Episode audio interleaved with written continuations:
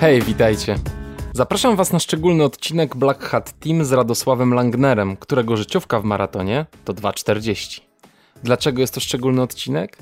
Po pierwsze, dlatego, że nie będzie to tylko solowe nagranie gościa, ale rozmowa ze mną przeprowadzona zdalnie. Po drugie, dlatego, że nasze spotkanie zostało zarejestrowane i upublicznione podczas spontanicznego facebookowego live'a. W związku z sytuacją na świecie poszukuję nowych metod komunikacji i realizacji treści. I to był właśnie dla mnie taki rodzaj testu. Dlatego dziękuję Radkowi, że zdecydował się wziąć udział w tak ryzykownym projekcie. Z ciekawostek powiem, że materiał, który zaraz usłyszycie, nie ma w sobie ani jednego cięcia montażowego. Posłuchajcie.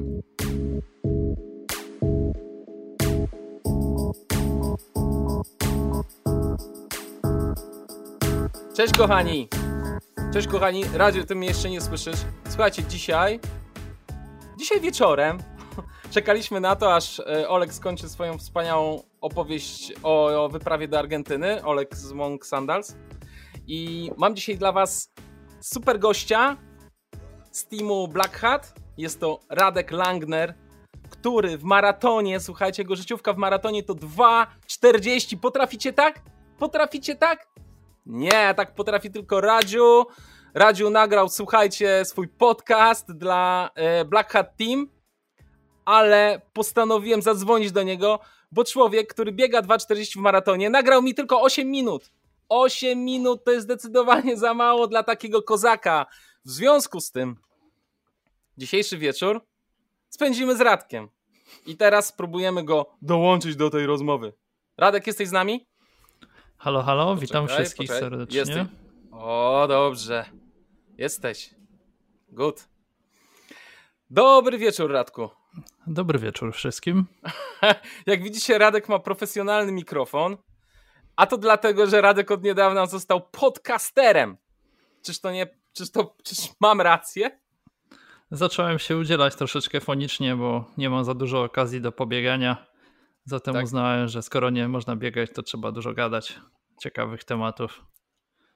No i o czym gadasz? Jak się nazywa twój podcast, powiedz? E, podcast się nazywa tak samo jak mój blog i tak samo jak mój Instagram, czyli Wroranizm Podcast. E, mhm. Aczkolwiek ten podcast nie jest e, jakby tematycznie stricte sportowy. Uznałem, że to będzie taka odskocznia od tych takich tematów sportowych, jakimi się w sumie już zajmuję od paru ładnych lat uznałem, że będę podejmował na nim tematy, które są dla mnie istotne, więc bardzo możliwe, że raz usłyszycie na przykład o motywacji w sporcie, a raz o kawie, którą też uwielbiam, albo o kolarstwie, albo o czymkolwiek z tematów, jakie uznam za istotne do opowiedzenia i w których czuję się biegły.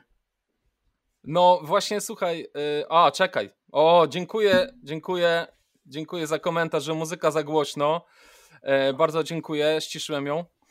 E, słuchajcie, no dobrze, Radku, ale właśnie myślisz, że to. Co z tą kawą powiedz? Od kiedy ty się kawą interesujesz i dlaczego kawa? Jak z tą kawą jest tak. E, honorka, dobrze nas słychać? Dobrze. Z kawą jest tak, że e, pff, przez lata piłem ją właściwie tak, tak kombinowałem, nie? Ja co tutaj, co tutaj zrobić, żeby było troszeczkę lepiej niż tylko taką zwykłą zalewajkę. Mhm. Akurat trafiła się okazja, że koło mnie, tam gdzie mieszkałem wtedy we Wrocławiu, otworzyła się kawiarnia przez bardzo fajnego chłopaka otwarta, który zdobywał szlify w Bristolu e, w Wielkiej Brytanii. On miał taki pomysł na siebie, że on sobie zarobi pieniążki i otworzy po prostu kawiarnię taką e, bardziej do it yourself, bo on był takim pan, pankiem z pochodzenia, ale po prostu nabył troszeczkę doświadczenia w gastronomii w UK, uznał, że otworzy kawiarnię. No i ja tam po prostu miałem taki okres w życiu, że nie chciałem się e, za bardzo y, społecznie rozwijać, a, akurat tam trafiając nie było za bardzo ruchu, ruchu po prostu y, jeszcze na samym początku, jak to ludzie tam nie przychodzili tak warnie jak teraz do tej kawy rozrusznik, więc często się tam pojawiałem i piłem sporo kawy, rozmawiałem o niej i mnie tak wciągnęło, nie? Mhm. A Słuchaj, a kiedy zacząłeś? Czy ty masz w ogóle doświadczenie jakieś z paleniem kawy? E, tak, e, tak, tak, zdarzyło się. Po jakimś czasie od właśnie tej początków zajawki wypalałem kawę w mieszkaniu. Chociaż to nie była taka duża skala, ale miałem testy, tak, zdobyłem troszeczkę doświadczenia z podręczników w tym temacie i uznałem, że spróbuję, prawda? Były nawet takie fora tematyczne już takich zajawkowiczów, którzy palili na trochę większą skalę, ale cały czas nie w takim takim stopniu jak teraz, taki profesjonalnym, nie? Więc tam palili właśnie na patelniach, na w kuchenkach gazowych albo takich elektrycznych piecykach. No, różne były patenty na zadymienie sobie mieszkania w tym celu, żeby sprawdzić, czy się to da pić potem, nie? Podobno się dało. A jak jest w tej chwili twój urodzony ulubiony rodzaj kawy? No, przede wszystkim no, pijam te jasno palone arabiki i hmm. przyrządzone głównie metodami przelowowymi, czyli pour over. To jest taka mhm. kawa robiona przez lejek, ten, a jeszcze ewentualnie taki ekspres typu Mocha Master, e, który ty też masz, to też jest przelewówka. Tak. Generalnie w tym dobywam szliwy. E, właśnie tymi kolorami się interesuję, potem tymi obróbkami, dlatego ten podcast mój najnowszy głównie dotyczył tej tematyki, bo chciałem ludziom właśnie słowami eksperta przedstawić, e, jak wygląda temat przygotowania kawy, że to nie jest tylko tak, że tam jacyś ludzie na plantacjach zbierają te wisienki, on, pakują mnie do wora, u nas tam coś tam przepalą i, i potem maestro tam przygotowuje, nie? że to jest znacznie szerszy i, i, w sumie bardzo romantyczny do dzisiaj temat, ponieważ e, no nie da się do tego podejść bez serca. Nie? No, słuchaj, znaczy w ogóle ten odcinek jest fantastyczny, wiesz, ja się tyle dowiedziałem o kawie, że to jest To e, jest, naprawdę... tak, tak, to jest, to jest elementarz właściwie, to co potem tak. Krzysiek powiedział, to to jest elementarz, to są rzeczy, które kiedyś na szkoleniach ciężko płaconych były dostępne wyłącznie, więc naprawdę chłopak się tam otworzył i, i, i mam nadzieję, że y, kolejny gość też będzie bardzo interesujący. Na razie nie zdradzę, nie zdradzę za dużo, ale obiecuję, że z podobną częstotliwością pojawi się następny odcinek, tylko muszę jeszcze ustalić parę szczegółów. No to chyba nazwę będziesz musiał zmienić z wroranizm na wrokawizm. Nie, myślę, że właśnie będzie nazwa przewrotna, nie wiem, może biegunka wrocławiaska albo ewentualnie szybkie życie we Wrocławiu, bo po kofeinie, nie? Cały czas na, nakręcone. Słuchaj, Radek, powiedz coś jeszcze o sobie, bo mm, y, w, materiale, który nagrałeś mi, y, okazało się, że tam w ogóle y, bardzo dużo w życiu, w rzeczy w życiu robiłeś, że śpiewałeś w chórze między innymi. Tak, miałem takie epizody w życiu, akurat tak się trafiło, że jako dzieciak mm, zdarzało mi się mieć zapał do wielu tematów. Po prostu jakoś tak wynikało, że no nie, nie takie miałem przeszłość, przeszłość jak e, wielu na przykład sportowców tutaj się pojawiających która polegała na tym, że tak, zawsze z rodzicami jeździliśmy w góry albo dużo spędzaliśmy czasu na, na dworze. Ja akurat sporo czasu spędzałem w domu, nie jeździliśmy za bardzo. I, I, miałem takie zajawki typu właśnie modelarstwo, potem, ale to w takim małym zakresie, potem ten chór e, tworzący muzykę klasyczną, taką poważną. Często śpiewaliśmy w kościołach, e, brałem nawet udział w operze kilka razy. E, tutaj spektaklach opery wrocławskiej jako chórzysta. Yy, dużo właśnie było kolęd, więc to tak, tak dziwnie to wyglądało. To była taka grupa chłopaków po 50, 50 yy, osób, takich do 15 roku życia, bo to jeszcze przed mutacją. Myśmy w takich śmiesznych właśnie strojach występowali przed publicznością, bardzo różną, bo nawet zdarzyły się chyba wyjazdy do Wojtyły. Akurat ja nie byłem, ale wiem, że koncertowali przed Wojtyłą. Więc y, dosyć już to takie rozwinięte było. No obecnie ten chór nie istnieje, on się nazywał Pueri Consonantes. No mhm. i ja tam miałem kilkuletnią karierę, więc na przykład jak dzieciaki normalnie ze szkoły jeździły sobie na kolonie, wiadomo jak to na kolonie nad morze, no byśmy jechali gdzieś tam, nie wiem, do Iławy i, i całe, Boże, dwa tygodnie żeśmy śpiewali właśnie góralskie pastorałki, nie? W lipcu.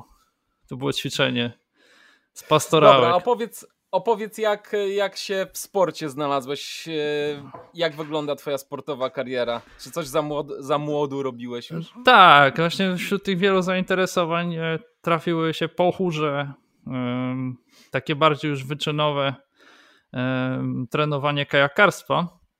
Sportu we Wrocławiu dosyć popularnego, tak naprawdę, ze względu na to, że mamy tą odrę. Koło mojego domu była e, przystań kajakarska taka z dużym hangarem. Jako dzieciak jeszcze troszeczkę za mały na to, już widziałem jak ludzie trenują tam dzieciaki na Odrze i postanowiłem się sam podejść i zgłosić do tej trenerki e, Bogumiły Łąckiej, Łąckiej, Łąckiej, jak pamiętam. Um, ona już nie trenuje kajakarstwa, ale jeszcze się spełnia chyba w trenowaniu dzieciaczków, z tego co pamiętam. Mhm. I to była taka sekcja dosyć prężnie rozwinięta, bo to był klub MKS Moz Wrocław, czyli międzyszkolny klub sportowy, Miejski Ośrodek Sportu Wrocław i tam przez parę sezonów trenowałem na różnych obsadach, bo to były i te jednoosobowe kajaki, dwuosobowe i czwóreczki. Nawet wyrobiłem sobie licencję, ale o dziwo przez tą całą karierę zdobyłem tylko jeden raz medal, nie? I to brązowy, ale o. pamiętam, że cieszyłem się z niego jak cholera, no bo to no ciężko. kurczę, raczej. Było bardzo ciężko zdobyć medale w tym sporcie, bo zazwyczaj y, to było tak już jak na przykład na tartanie są zawody rozgrywane, więc masz te pre, potem półfinały, a potem dopiero start finałowy, więc presja na zawodach była dosyć spora, nie? Można było się nie przebić do finału, bo na przykład były za duże nerwy, albo mhm. coś w rodzaju, albo coś akurat woda nie podawała, no i ale sport był sam sobie bardzo stresujący, wbrew pozorom, bo wielu ludziom się wydaje, że kajaki są sportem takim re rekreacyjnym, prawda? No co to, weźmiesz kajak, podpływasz sobie gdzieś tam w krzaki, patrzysz jak łabędzie się tam, nie wiem, nie? No I, i, i, i tyle, a w tym przypadku to, to było troszeczkę inaczej. E, były te kajaki, one są dosyć długie i dosyć wysoki środek ciężkości, one mają usytuowane, z tego względu bardzo łatwo się na tym kajaku wywrócić. I w sumie największym strachem nie było to, że tobie nie wyjdzie, tylko to, że się wywajesz do tej wody przed tą publicznością, nie? Bo mhm. to się zdarzało, prawda? I, i, I u mnie taka dosyć długi czas była blokada przed tym, żeby się właśnie do tej wody nie skąpać, nie? Bo tam też tak była w domu taka śmieszna sytuacja, że, że pamiętam jak już przestałem trenować, to mama wyzdechnęła z ulgą, bo mówi Jezus Maria, wreszcie nie będziemy tyle prania robić, nie? Bo po prostu wtedy się zdarzało, że no te, tego ciuchy trzeba było prać nieustannie. Ja po każdym treningu, tak latem, jak, jak sporo tego pływania na odrze było, to to był dramat. To, to po prostu no, woda cuchnęła jeszcze, nie, nie była taka w miarę świeża jak teraz. Wtedy jeszcze była taka słaba ta woda w odrze, więc y, no nie był to taki e, komfortowy sport. A powiedz, jak wtedy podchodziłeś do rywalizacji? Wiesz co? Byłeś bardzo ambitny, czy mm, raczej zrobiłeś to dla fanu czysto? Dla... Akurat jak odchodziłem i trener ze mną rozmawiała wtedy, to mi powiedziała, że, że bardzo jest zdziwiona moją postawą, e, że odchodzę, e, bo to raczej moje odejście nie wynikało z tego, że ja nie miałem um, najlepiej e, jakoś wynikami nie szło sportowymi, czy w szkole nie szło nie tak. Ja się po prostu troszeczkę nie dogadywałem z sekcją. To było takie osiedle we Wrocławiu, to na Dodrze. Nie ma do dzisiaj nawet specjalnej sławy. No i całe środowisko sportowe było właściwie z Nadodrza. To nie byli dzieciaki z Wrocławia, tylko po prostu z Nadodrza. I i jakoś tak, e, nie wiem, może ze względu na to, że miałem troszeczkę inne podejście do wielu spraw, odstawałem od tego, nie, środowiska. Mhm. I, I po prostu nie czułem się dobrze na obozach, e, nie umiałem się dogadać. I trenerka właśnie pamiętam, jak na koniec mówiła, to, to o dziwo mówiła, że dziwi się, bo na treningach akurat y, umiałem się dosyć sprawdzać i, i, no nie widziałem jakiejś tam na przykład bezcelowości nie, tego treningu wykonywania. Zawsze robiłem to, co było powierzone dobrze się czułem, nie jakieś, nie miałem dyskomfortu czy coś.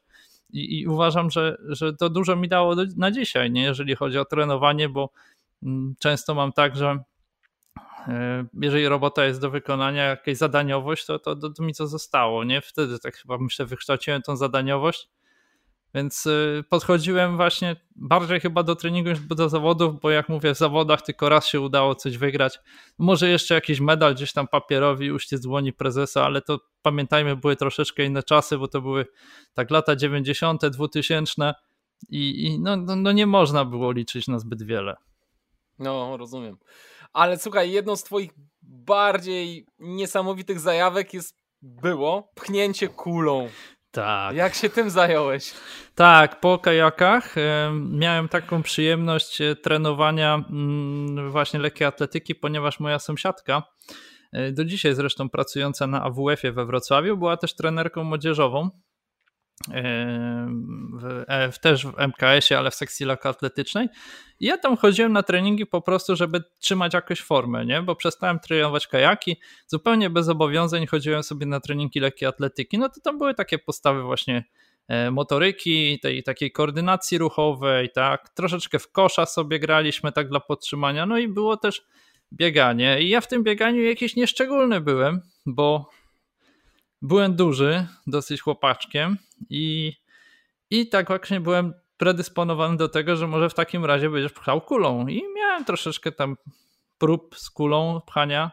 E, pojechałem nawet dwa razy na zawody e, z pchnięcia kulą. O dziwo zazwyczaj e, miałem wszystkie próby zaliczone, co nie było taką oczywistością wśród młodzieżowców, jeżeli chodzi o pchnięcie kulą, ponieważ tam można było bardzo łatwo zająć na przykład czwarte miejsce, ponieważ cała reszta stawki miała wszystkie próby spalone. Nie mieli techniki. No tam na przykład przyczepiali się o to, że nie tylko chodziło o wypadnięcie z okręgu, ale nawet z technikę samopchnięcia typu mm, wyrzucenie łokcia, nie tak. No oni tam zwracali na to uwagę. Więc Krótkie to krótkie było, bo niestety zdarzyła się e, dosyć mocna kontuzja, no i po niej już, już odszedłem troszeczkę od sportu na parę ładnych A lat. A czego kontuzja? Było to skręcenie kolana. E, tak, dosyć takie nieprzyjemne, pamiętam, bo, bo ono było kompletnie nagłe pod koniec tam treningu, po prostu miałem zrobić jakąś taką przebieżkę śmieszną, pamiętam stając z podłogi, nagle w pewnym momencie kolano wzięło i przestało się prostować, nie? I to już taka niespodzianka była, pamiętam, że wiesz, to taka rzecz, że obecnie powinno się iść natychmiast y, przecież do ortopedy, albo do fizjoterapeuty przynajmniej, żeby to wiesz, y, USG zrobić, prześwietlić, a no prześwietlić to tam nic by nie pokazało to prześwietlenie, ale zrobić rezonans, żeby wiesz, szybko z rehabilitacją wyjść z tym. A tak. w tym przypadku było tak, że niestety pamiętam na pogotowiu we Wrocławiu, taka słynne pogotowie mamy tutaj wrocławskie na Traugutta, urazówka, e, że chirurg powiedział to co, no to co z tą nogą, nic na rentgenie nie wyszło, więc y, wanna z wodą i ocet, nie? I przejdzie, nie? A ja mówię, że nie, no nie, nie mamy wanny w domu nawet, nie? On mówi, to tata zmontuje, nie? Mhm. Byłem taki taki to był dziwny ten weekend, bo to w piątek się zdarzyło. Cały weekend sobie z podkuloną nogą siedziałem. No i potem poszedłem do prawdziwego ortopedy zdarzenia i on ledwo mi wyprostował tą nogę, bo miałem przykurcz. E, potem tam były jakieś próby na USG, skombinowania, był taki jeden lekarz dosyć znany we Wrocławiu, żeby to jakoś przywrócić, no ale do dzisiaj mam tak z tym kolanem, że na przykład taki idzie śnieg, nie, to to czuję. Czuję, że będzie też śnieg padał, ponieważ ono jest wrażliwe na, na, na hmm. zmienność warunków atmosferycznych. E, może mi nic nie być poza tą nogą, e, poza, poza całym tym kolanem w jednym miejscu będę czuł, nie? Właśnie ten ból. I to jest związane z tym, że była łąkotka prawdopodobnie e, dosyć mocno mhm. nadwyrężona, co dopiero wyszło po latach, nie? Nikt o tym nie wiedział. Jejku. To nawet cię porządnie zdiagnozować nie potrafi. Nie było diagnostyki, bo wiesz, no nie było też za bardzo fizjoterapii w tamtej mhm. czasie rozwiniętej, nie? Raczej mhm. to tak było, że gdzieś tam poszedłem na jakieś na jakieś chłodzenie lodem, nie? Takie to bezsensowne było. Pamiętam, więc no po jakimś dobrych latach właściwie uporządkowałem to kolano. Nie, nie było szans wtedy, żeby tego wyleczyć, hmm. nie. No i od sportu no to... odszedłem. No właśnie, odszedłeś od sportu na, na ile lat? I co, mm. I co spowodowało, że wróciłeś do tego sportu? No minęło dobry... Tęsknota? Wiesz co, no tak z różnym szczęściem tylko jeździłem na rowerze troszeczkę na góralu, ale Aha. to nie było jakieś e, jakieś, jak, jakieś szalone takie wyczynowe jeżdżenie, prawda? Kupiłem prosty rower, proste górki jeździłem tutaj we Wrocławiu, nawet w górach nie miałem za bardzo, nawet nie miałem wiedzy, wiesz, tak blisko mam przejść Ślęże od Wrocławia, a ja tam byłem zanim zacząłem biegać może cztery razy w swoim życiu, nie? Mhm. Więc y, to było tyle i właściwie po 10 latach od tej kontuzji e, jakoś weszło jakiś taki nowy level, level radzia, nie? nowy level Radzia, Radziu był gruby, miał podejście takie, że no bo wiesz, no, troszeczkę lubiłem zjeść, troszeczkę lubiłem wypić, wypalić. Aha, ach, bo ty paliłeś fajki jeszcze. Tak, tak, jakoś o. tak się zaczęło mi w gimnazjum, potem w liceum nie paliłem papierosów, a potem na studiach już ostro szedłem z tematem. I w 2000, pierwsze próby biegania miałem w 2011 roku, ale one były takie na szybko że tam 3 kilometry robiłem i potem dwie godziny umierałem. E, kompletnie umierałem. Porzuciłem to rok później. Znowu była taka szybka, szybka próba sprawdzenia, czy ja sobie z tym radzę. Nie radziłem sobie i dopiero właśnie w 13 roku, jakoś tak pod koniec studiów, e, zdarzyło się, że miałem dosyć sporo czasu, bo skończyłem magisterkę, ale jeszcze czekałem na obronę. No i właśnie śmieszna sprawa, bo jutro jest rocznica, jak zostałem wegetarianinem, nie? No proszę. No, jutro jest właśnie rocznica, jest to już siódmy rok tej, tego wegetarianizmu mojego i Najpierw właśnie przeszedłem na wege, bo stwierdziłem, że mam troszeczkę czas o to zadbać, żeby zrobić tak to od podstaw. A potem odgrzebałem ten rower, który mi został, bo uznałem, że bieganie może być e, zbyt szybką próbą wyjścia z nadwagi. Mhm. I sobie będę jeździł na rowerze. I tak się zdarzyło, że na tym rowerze dużej kariery nie zrobiłem, bo nie miałem za bardzo pieniędzy. A mi się rozwalił pedał. Ale miałem jeszcze ciuchy Aha. do biegania. I stwierdziłem, że dobra, to idę biegać. I tak stwierdziłem, no to takim tempem, żebym nie za szybko leciał, żebym wiesz, jak, jak będę szedł, to idę, jak będę biegł, to biegnę. No i zrobiłem na dzień dobry 10 kilometrów, nie? No i potem właśnie w tym 13 roku, tak już troszeczkę odchudnięty, bardzo obolały, dochodziłem do siebie dwa tygodnie i wtedy odkryłem, że to trzeba jednak małymi kroczkami, prawda, że trzeba wyjść na 2 mhm. kilometry, na 3 kilometry, trzy dni odpocząć. Tutaj właśnie koło mojego domu w parku wszystko się to zaczynało i, i bardzo tak sukcesywnie nie? zwiększałem ten kilometraż. Znalazłem taki bardzo śmieszny plan treningowy, 40 tygodni do maratonu. E, mhm. Zupełnie bezsensowny jest ten plan z punktu widzenia obecnego. Do, do, niczego by nie doprowadził mnie ten plan, ale tak stwierdziłem, że dobra, nie zapisuję się na żadne zawody. Po prostu potrenuję, jakbym do maratonu trenował to 40 tygodni, po 40 tygodniach gdzieś tam pojadę na przykład do Lasu Osobowickiego i zrobię sobie maraton w parku, nie dla siebie. Kompletnie wiesz, bez tego, bezsensowne to było, no ale jakaś motywacja weszła. Mhm. Bardzo mocno schudłem, bardzo mi to właśnie się podobało. E, czułem się znacznie lepiej, bo wiesz, całą szafę dwa razy zmieniłem. I po roku od tego pierwszego biegu wystartowałem w półmaratonie. I to taka właśnie była śmieszna rzecz, bo do tego półmaratonu też tak szykowałem się troszeczkę tam używając Endomondo, tak, ale w ogóle pulsometru nie miałem ani nic. No i pobiegłem sobie w debiucie półmaraton w godzinę 27. Mhm. Wiesz, tak, kurde, nawet nie miałem zegarka, nic nie miałem przy sobie, nie? Komórki nie miałem. I wtedy zrozumiałem, że coś jest, kurde, chyba ze mną y, takiego jakby potencjalnie lepszego, że sprawdzam się w takich dystansach. Mogę tak szybko biegać właściwie przy zerowym takim treningu, oczywiście tylko przygotowaniu takim e, kondycyjnym i poszedłem w to, nie? I tak to już trwa parę ładnych lat. A powiedz jeszcze, bo nie powiedzieliśmy o jednej ważnej rzeczy, nie powiedzieliśmy o twoim bracie. Opowiedz, tak, jak... tak. E, jest też taka sytuacja, która troszeczkę rzutuje na to, jak chyba to życie moje wyglądało. Mhm. E, ponieważ e, wywodzę się z domu właśnie, z, w, której jest też, e, w którym jest też osoba niepełnosprawna.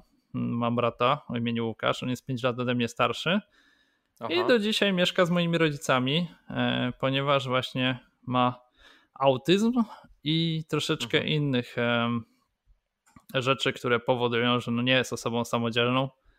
Także chyba mhm. też dużo właśnie decyzji, sposobu myślenia nie, o tym świecie powoduje, że no tak to moje życie wygląda, nie? Że, że, że, że jest tak, tak, ten fatalizm, o którym kiedyś rozmawialiśmy, nie? że jednak rzeczy parę nieuchronnych jest, które mnie czekają. Dlatego tak zakładam, że, że trzeba w życiu brać chyba e, za dobrą właśnie monetę to, co jest obecnie, nie? Bo, bo z tą przyszłością może być różnie. No tak, trzeba się cieszyć z tego, co jest, na pewno. Prawda. No. E, a powiedz, e, jak myślisz, jak, jak ta niepełnosprawność wpłynęła na ciebie, na, na, twoje, na twoją młodość? Czy to jest tak, że musiałeś być bardziej samodzielny i, i troszeczkę no, liczyć na siebie generalnie? Że rodzice byli skupieni na bracie? Bardziej? Tak, tak, tak jest, trzeba przyznać, nie? Wiadomo, że, że też z drugiej strony bardzo wspierali to, co ja tam próbowałem podejmować, no i do dzisiaj wspierają, raczej są z tego wszystkiego dumni no bo, bo sytuacja jest taka, a nie inna. Jednocześnie hmm. też długie lata na przykład nie, nie umiałem się tak przyznać nie, przed ludźmi obcymi, nawet bardzo znajomymi, e, jaka sytuacja jest u mnie, nie? że właściwie bardzo mocno zaskoczyło mnie to, jak byłem już w wieku dopiero nastoletnim, że tak znajomi zaczęli się dowiadywać, nie? że ty masz takiego brata, bo nie mówiłem o tym za bardzo, nie? Było to takie, mhm. były to też takie czasy, zresztą nie wiem jak jest teraz z dzieciakami, ale one wtedy, e, dzieciaki raczej, wiesz, jak chciały komuś bardzo dokuczyć, to wyzywały od downów i tak dalej. No, mi mhm. brat akurat nie ma zespołu downa, No ale też, wiesz, tak naprawdę jedyne możliwości wyjazdowe na wakacje przez tamtych czasach, z tego względu, że z finansami było tak, a, a nie inaczej, to były wyjazdy właśnie typu turnus rehabilitacyjny, czyli jechaliśmy z jakimś stowarzyszeniem, wiadomo, ludzie raczej takie środowisko z, z tymi dzieciakami związani, no i, i, i, i, i po prostu też mnie troszeczkę to nauczyło, jakby bardziej wyrozumiałości nie, na to wszystko. Nie? Także ja mhm. teraz wiesz, jak widzę taką osobę, to bardzo szybko rozpoznaję, czy to w autobusie ten, że idzie kobieta, wiesz, starszym wiekiem już z takim chłopakiem i, i wiem, że on jest jak mój brat, nie? że on może się różnie mhm. zachowywać, może różne dźwięki wydawać, bo on po prostu wszystko odbiera na swój sposób. Nie? Autyzm generalnie jest takim e, zaburzeniem, percepcji e, rzeczywistości, że, no, że tak właściwie to my nie wiemy, y, jak oni, jak oni odbierają te rzeczy. Bardziej to można by było tak zobrazować, jakby nie wiem, byś był w szklanej bańce i na przykład dźwięki, które tobie się wydają przyjemne, mogą dla tej osoby być naprawdę drażniące, nie? bo złapie ją, tą osobę jakieś e, jak to się mówi um, jakby to dobrze na, natręctwo, jakieś natręctwo mhm. i ta osoba tego nie, nie będzie chciała wytrzymać. Tak samo e, z domu z taką osobą bardzo istotną rzeczą jest e, mm, trzymanie się pewnych e, przyzwyczajeń. Nie? nie można na przykład łatwo przemeblowywać mieszkania z, z, taką osobą w domu. Nie można jej na przykład zmieniać bajek, które ona ogląda. Mój brat do dzisiaj nie ogląda bajki dla dzieci te same najczęściej, bo po prostu zmiana na jakaś gwałtowna powoduje niepokój, nie? Hmm. Więc to tak jest. No, te osoby, wiesz, mają tą swoją taką percepcję, której musimy długo się uczyć tak naprawdę, mieć do tego cierpliwość. Eee, bo, no bo to tak, tak to już jest, nie? Do końca nie wiemy dlaczego. Tak A jak to stało. teraz wygląda? Jak wyglądają teraz twoje y, relacje z bratem? Generalnie no nie rozmawiamy ze sobą za dużo. On, on, nie jest osobą za bardzo tak e, rozmawiającą. Owszem, potrafi coś tam zapytać, powiedzieć, tak, ale nie, nie, nie, nie jest taki, żebyś mógł z nim porozmawiać na przykład jak ja z tobą, nawet na sposób taki dziecinny, nie? To nie jest taka, taka rozmowa.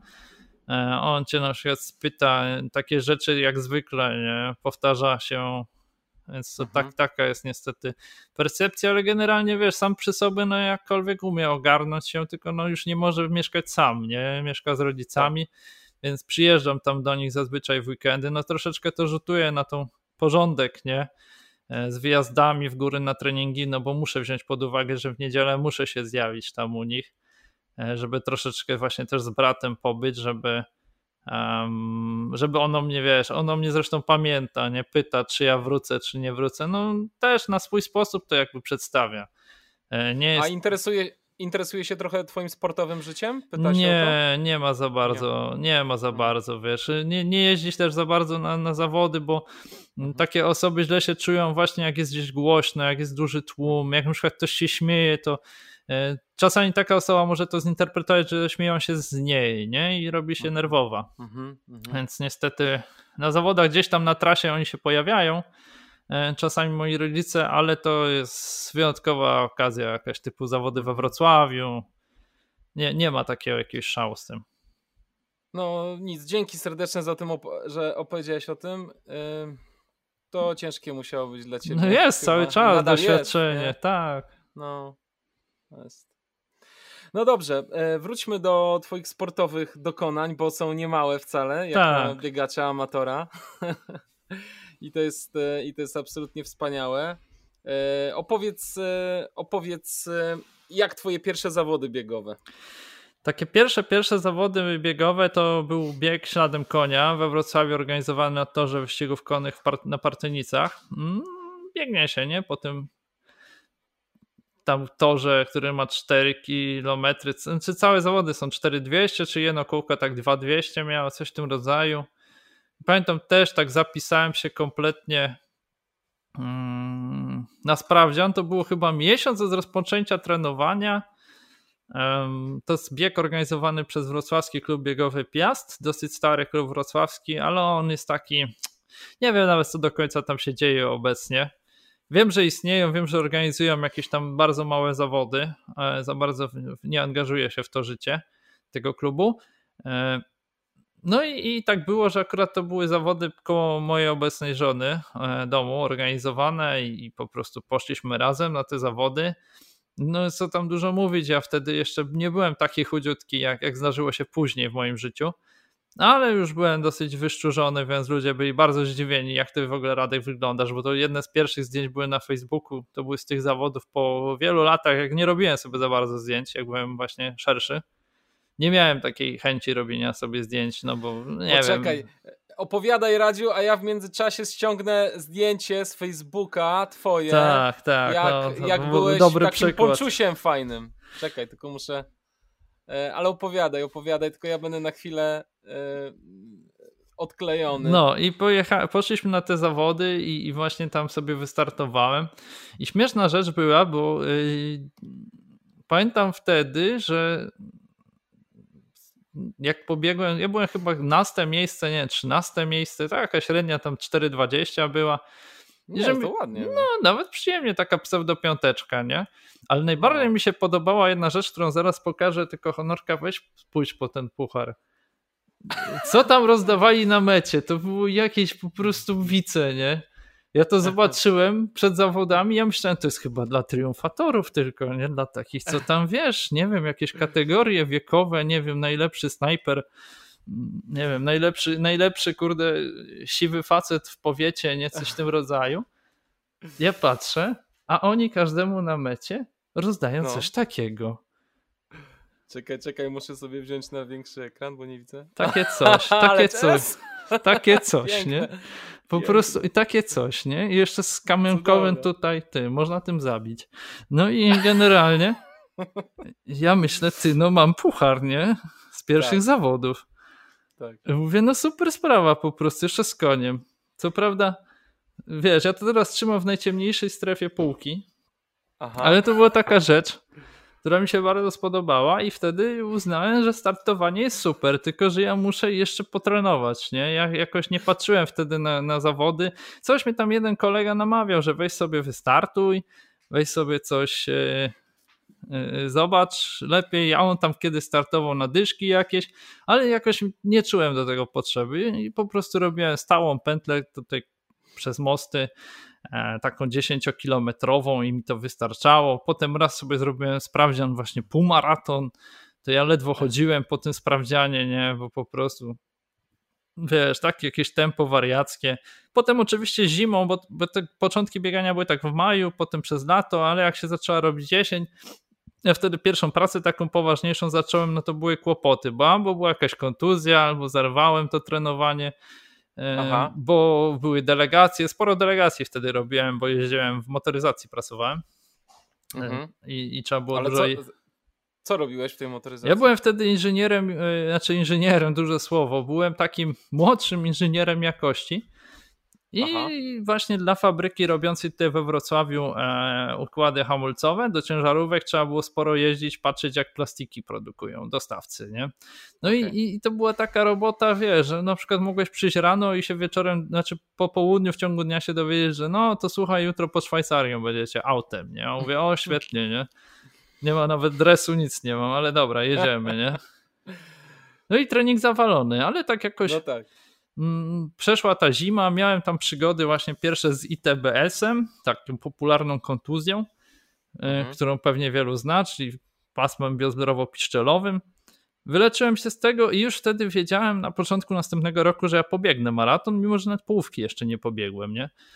Bo mhm. stwierdziłem, no we Wrocławiu maraton pobiegnę, to będzie świetne doświadczenie, nie?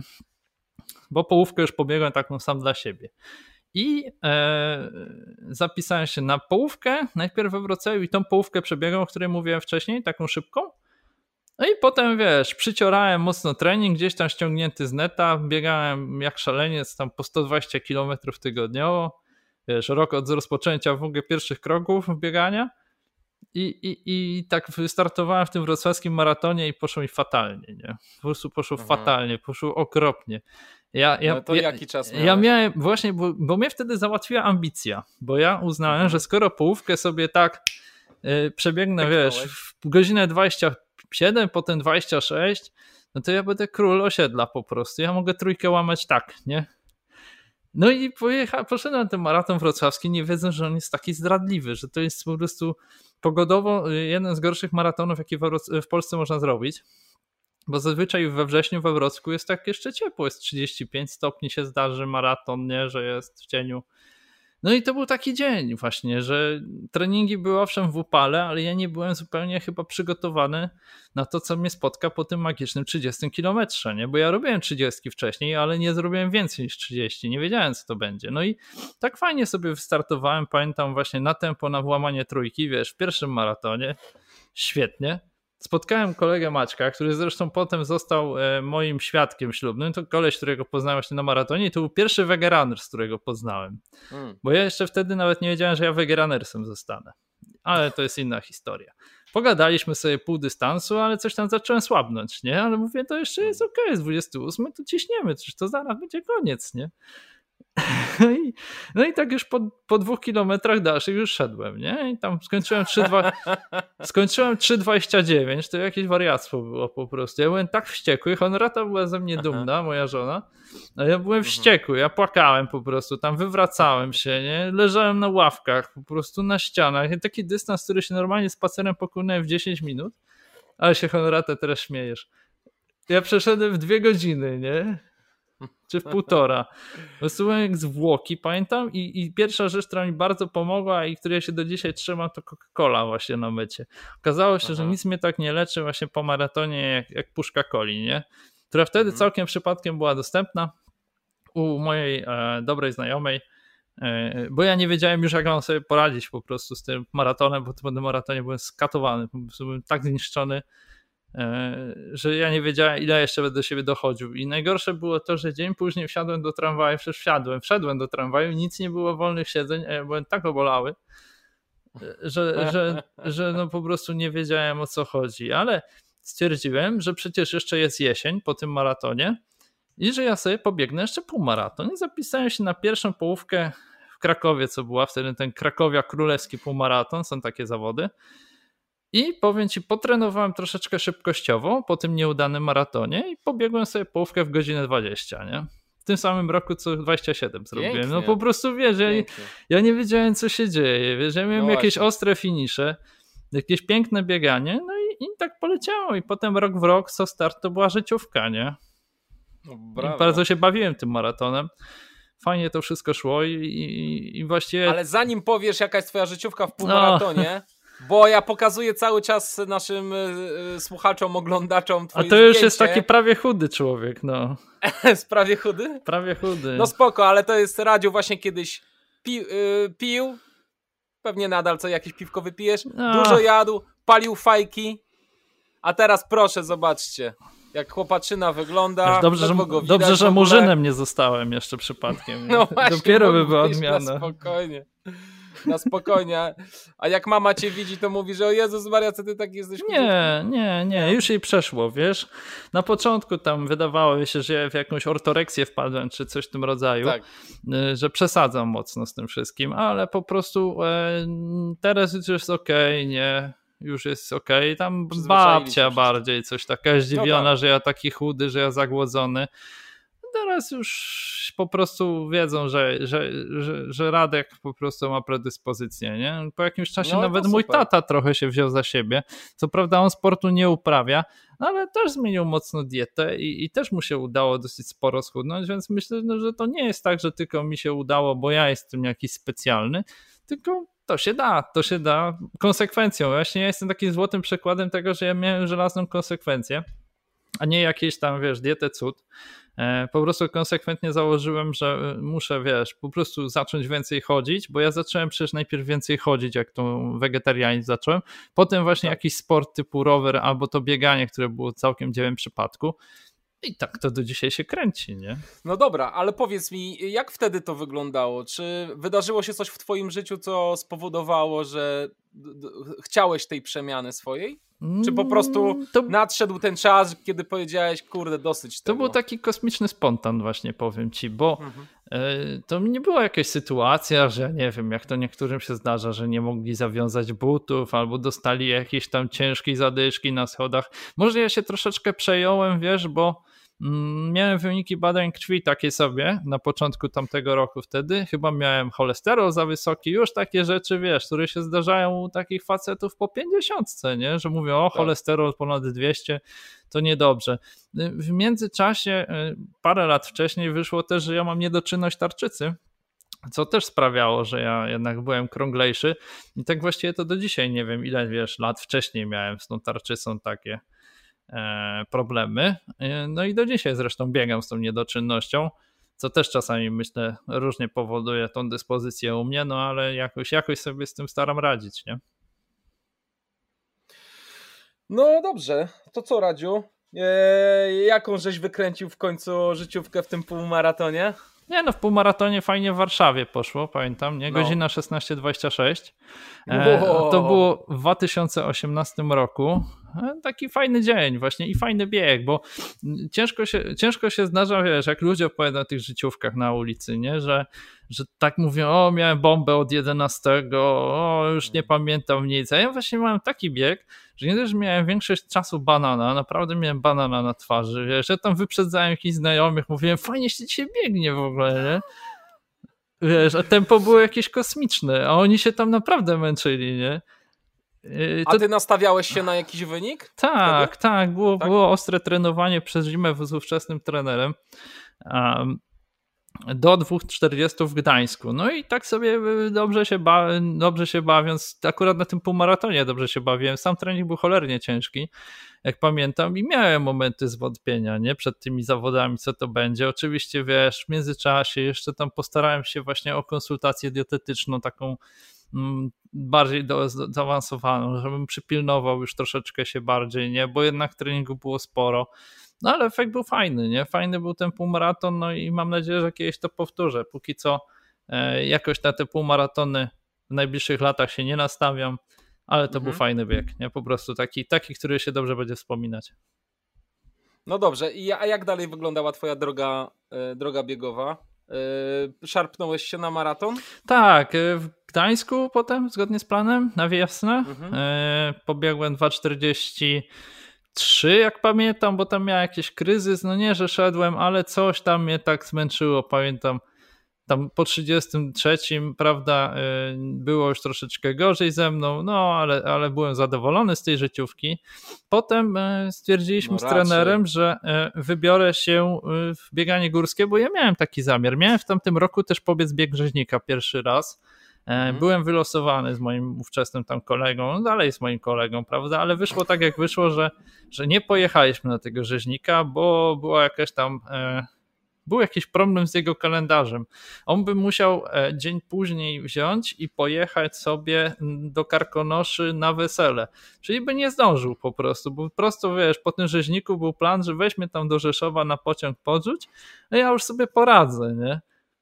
Ale no nie wyszło, wyszło jak wyszło. Ja stwierdziłem, że w takim razie przepiszę się na chojnik, na 70. No i mhm. trenowaliśmy po tego chojnika, nie? W tamtym okresie fajnie wspominam to, że Myśmy e, fajny rekonesans zrobili z Dominikiem Włodarkiewiczem, słonikiem tej trasy.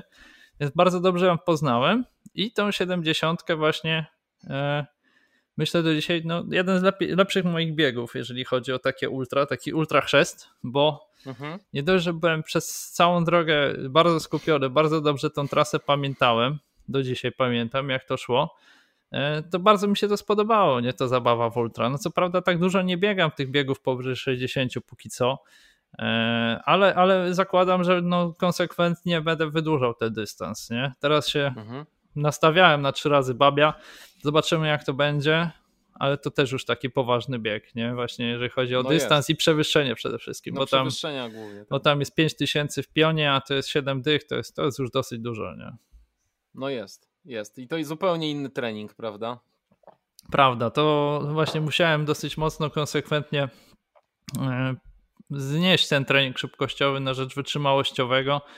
Więc on teraz jest dosyć długi, e, dosyć mhm. bardzo w tlenie, no ale to mnie właśnie miało przygotowywać do tego, co będzie w czerwcu. A co będzie w czerwcu, to zobaczymy. Bo Plan, no jest właśnie, taki, że, plan jest taki, że, że potem e, miałem powtórzyć swój występ z Walencji, bo to w Walencji mam najszybszy maraton póki co przebiegnięty. No i to jest właśnie 2.40-48. E, które pobiegłem w tym samym roku, co ten Chojnik, ten Gdański, to wszystko. Może tego było troszeczkę za dużo, bo troszeczkę miałem rok później już e, problemy ze, z tym ściganiem się, no ale, ale, ale mam taką życiówkę dosyć szybką z tego biegu i bardzo serdecznie polecam wszystkim, jeżeli by chciał ktoś poprawić swoją życiówkę, to albo w ogóle po prostu dobrze się bawić na biegu, to maraton Walencji. To właśnie był taki mój pierwszy start zagraniczny. Mhm. E, I mnie bardzo to zdziwiło, że nie dość, że była taka ogromna frekwencja tam, jeżeli chodzi o ludzi, to w ogóle samo miasto nie przypominało tego, co mamy tutaj w Polsce na tych biegach ulicznych. E, chodziło o to, że wiesz, wiadomo, że trzeba miasto zamknąć, tak? Miasto w trakcie maratonu nie funkcjonuje normalnie i zamiast tego, żebyś tam spotkał jakiegoś wkurwionego za przeproszeniem Jose, e, który by miał właśnie mówić, który by miał właśnie, wiesz, mówić tam puta negra madre, że maraton nam robią, nie mogę iść na moją szynkę, tylko oni się właśnie cieszyli, nie? To, to było niesamowite, że oni z Kubani po prostu stali przy całej drodze praktycznie ca cały czas i kibicowali od samego początku. Pierwsze metry tego maratonu wyglądały tak jak u nas czasami, jak jest organizowany ten, ten doping przez organizatora biegu, to tam było cały czas. I to było takie niesamowite doświadczenie i też troszeczkę pomogło pobiec fajnie ten maraton. I tak sobie obiecaliśmy, że pojedziemy tam drugi raz, bo oprócz samego maratonu sam region jest niesamowicie ciekawy. No i mam nadzieję, że do grudnia ta sytuacja cała tutaj się wyprostuje w tej Walencji i będziemy w stanie tam pojechać, nie? Oj, teraz to są, teraz słyszałem dzisiaj takie prognozy, że na zimę to ma wrócić, więc wiesz. Może, no. więc może, może coś we wrześniu, wiesz? Może, no może w mieszkaniu, nie? Ja, y, y, zmienimy, zmienimy teraz temat, ale chciałem powiedzieć, że ten gość nagrał mi 8 minut, a już gada ile? nie wiem, z 40 Nie wiem, chyba. plesy mnie bolą, to już żeby miał dobrze Masz widać. Coś do picia? Masz tak, coś do picia? tak, jest, no. kubek, kubek męża. Dobra, to jedziemy z... kubek męża. To jedziemy z rowerem. Opowiedz w ogóle o rowerze, bo teraz bardzo dużo jeździsz. Wiem, że ze swoim nowym trenerem y, dużo trenujesz y, kolarsko. Tak. Ale MTB też istniało w Twoim życiu, dobrze mówię? E, MTB było właśnie bardzo niedużo, tak jak mówiłem. Kupiłem tą, tą, tą, tą taką, taką bardzo podstawową maszynę e, górską, ale nigdy w górach na niej nie jeździłem. To jest tak właśnie taka śmieszna rzecz, że bardziej bawię się taki cross country tutaj, nie? Po jakichś mhm. takich tam protoplastach obecnych single tracków, jak mamy we Wrocławiu, ale to było wszystko mhm. amatorsko, nie? Ja poznałem wtedy kolegę, który trenował kolarstwo górskie i opowiadał tam troszeczkę takich niuansów. On w ogóle był z Zielonej Góry, ale to tak śmiesznie, że w Zielonej Górze był jakiś mega klub właśnie kolarski, kolarzy górskich, nie? I tam mhm. zdarzyło nam się troszeczkę pojeździć, wiesz, ale jak to w liceum, dzieciaki mają różne pomysły. Bardzo mocno też przez jakiś czas e, na rowerze jeździłem i dosyć mnie to odchudziło, ale na krótko, e, właśnie jak mhm. pracowałem jako kurier miejski, bo miałem taki epizod w życiu, że robiłem właśnie jako kurier miejski i, i wtedy się zdarzały takie dni, że można było spokojnie 7 dych przejeździć po mieście, nie? No to dosyć dużo jak na dzieciaka. Zwłaszcza, że nie było Fajnie. wtedy ścieżek rowerowych ani z tym rodzaju, a wszyscy, wiesz, hmm. mówili ci, żebyś uciekał na chodnik, nie? To były takie ciekawe właśnie przypadki. A teraz no. wszyscy z chodnika spychają rowerzystów na ulicę. Tak, tak, tak. I to jest tak odwrotnie. Mm, ciekawe doświadczenie, nie powiem, bo, bo naprawdę różne były przesyłki, różne sytuacje. No nie była to bezpieczna, bezpieczna praca, ale właśnie to tak w tym, tym rowerem, rowerem się bawiłem kiedyś. Ej, no ty... dobra, ale to opowiedz jakąś historię, taką najbardziej hardkorową, jaką miałeś z klientami. Wiesz co, no teraz to ciężko byłoby sobie przypomnieć. To były takie czasy, że nie miałeś Google Mapsa, nie? To były takie mhm. czasy, że w ogóle nawigacja jakaś w aucie, to, to były na płyty, nie? To raczej taka, że płytę wkładałeś. No to polegała nasza praca na tym, że miałeś krótkofalówkę w plecaku, nie? I ta krótkofalówka no tak. też musiałeś słyszeć, więc jeździłeś z krótkofalówką, coś tam nadawało i ty się czułeś, wiesz, tak jakieś glina, nie? Bo ty zaraz będziesz tutaj, przyjeżdżasz kupę ludzi obok ciebie, ty przyjeżdża tam, wiesz, nie? Rejon któryś, nie? Myślę, jakiś tajniak czy co, nie? E, z takich sytuacji Boże, nie wiem, tam było dużo fakapów za przeproszeniem, nie? Takich okay. sytuacji, że, że nie zdążyło się, że zwłaszcza drukarnie bardzo się denerwowały w tamtych czasach, pamiętam, bo to było tak w poligrafii, że nie wysyłało się plików przecież cyfrowo, tak jak teraz. teraz. Wtedy trzeba było przywieźć te jakieś klisze takie i, mhm. pamiętam, no nie raz oni tymi kliszami przy tobie już tam niemalże wrzucali, bo, bo już to do niczego nie było potrzebne i bo oni, im przepadło. No takie, takie to były też czasy takiego dzikiego kapitalizmu. Bardziej mhm. ciekawe historie mam z tego, jak później właśnie mi się to przełożyło, jak się na auto przerzuciłem i, i, jedzenie rozwoziłem po mieście, nie? No to wtedy były takie sytuacje właśnie jak dowożenie do domów publicznych jedzenia. Tak, tak. Jakieś chłopaki na ławce, nie? Raz chłopaki, właśnie pamiętam, jacyś chłopcy z miasta w ogóle chcieli mi takim, pamiętam, mega napiwek dać, a ja się głupio rozliczyłem co do grosza, nie? No tak, ale to takie wiesz, błędy, błędy. Ale wiesz, no, y, dziwne uczucie, jak ty przywozisz gros, tam podwójne mięso, wiesz, gigantyczna paka, a tu przychodzi laska bez stanika po prostu i bierze to, bo ona jest głodna, bo jest, wiesz, dziesiąta wieczór, ona do roboty, nie? To ładne. No, to były dziwne To jest czasy. stary, to jest ciężka robota. Zobacz. Ciężka robota, wiesz, tam ludzie ledwo zapięci w szlafroki jedzenie, nie? A tu przecież zawsze tylko był gry z frytkami, to nie było nic wyszukanego, nie? No właśnie, ale to musiało dawać energię. I to do dzisiaj no działa tak knajpa, to jest szok. Dobrze, słuchaj, e, ten rower, powiedz, bo e, wywnioskowałem z twojego odcinka, twojego podcastu tak, pierwszego, pierwszego. rower jest teraz twoją wielką, wielką miłością. To prawda. Przerzuciłem się mocno na rower, na który się nastawiałem hmm. właściwie od 17 roku, bo wtedy już czułem, że fajnie byłoby na niego wrócić, na ten rower, bo to jest jednak dobra zabawa, ja to dobrze wspominam e, jeżdżąc na góralu, a, a, a można byłoby sporo zastąpić. Ja też na przykład jak miałem kontuzję w 17 roku, taką dosyć poważną, bo sobie tam e, naderwałem więzadło w kostce, to sporo właśnie treningu wykonałem na rowerze, żeby coś podtrzymać formę e, ale takim spinningowym. No i uznałem, że trzeba by było kiedyś rozejrzeć się za szosą i wtedy modne się zrobiły rowery typu gravel, ja to tak odkryłem, że to jest taki super rower chyba, który dla mnie się najlepiej sprawdzi, bo on właśnie ma cechy MTB, ale też cechy szosówki, nie? Taki rower na shooter, że możesz sobie pojeździć i tu, i tu, dobrze się bawić, nie? No mhm. i polowałem na ten rower właściwie przez dwa lata yy, i kupiłem właśnie go w zeszłym roku, ten rower tam Kelly SOT 50, to taki gravel, taki dosyć popularny model. No i na nim uskuteczniałem na początku treningi tak troszeczkę mniej chyba e, zaawansowania jak obecnie, a teraz właściwie jeszcze w związku z tą sytuacją taką, a nie inną, to przez najbliższe parę tygodni przerzuciliśmy się kompletnie na treningi e, kolarskie.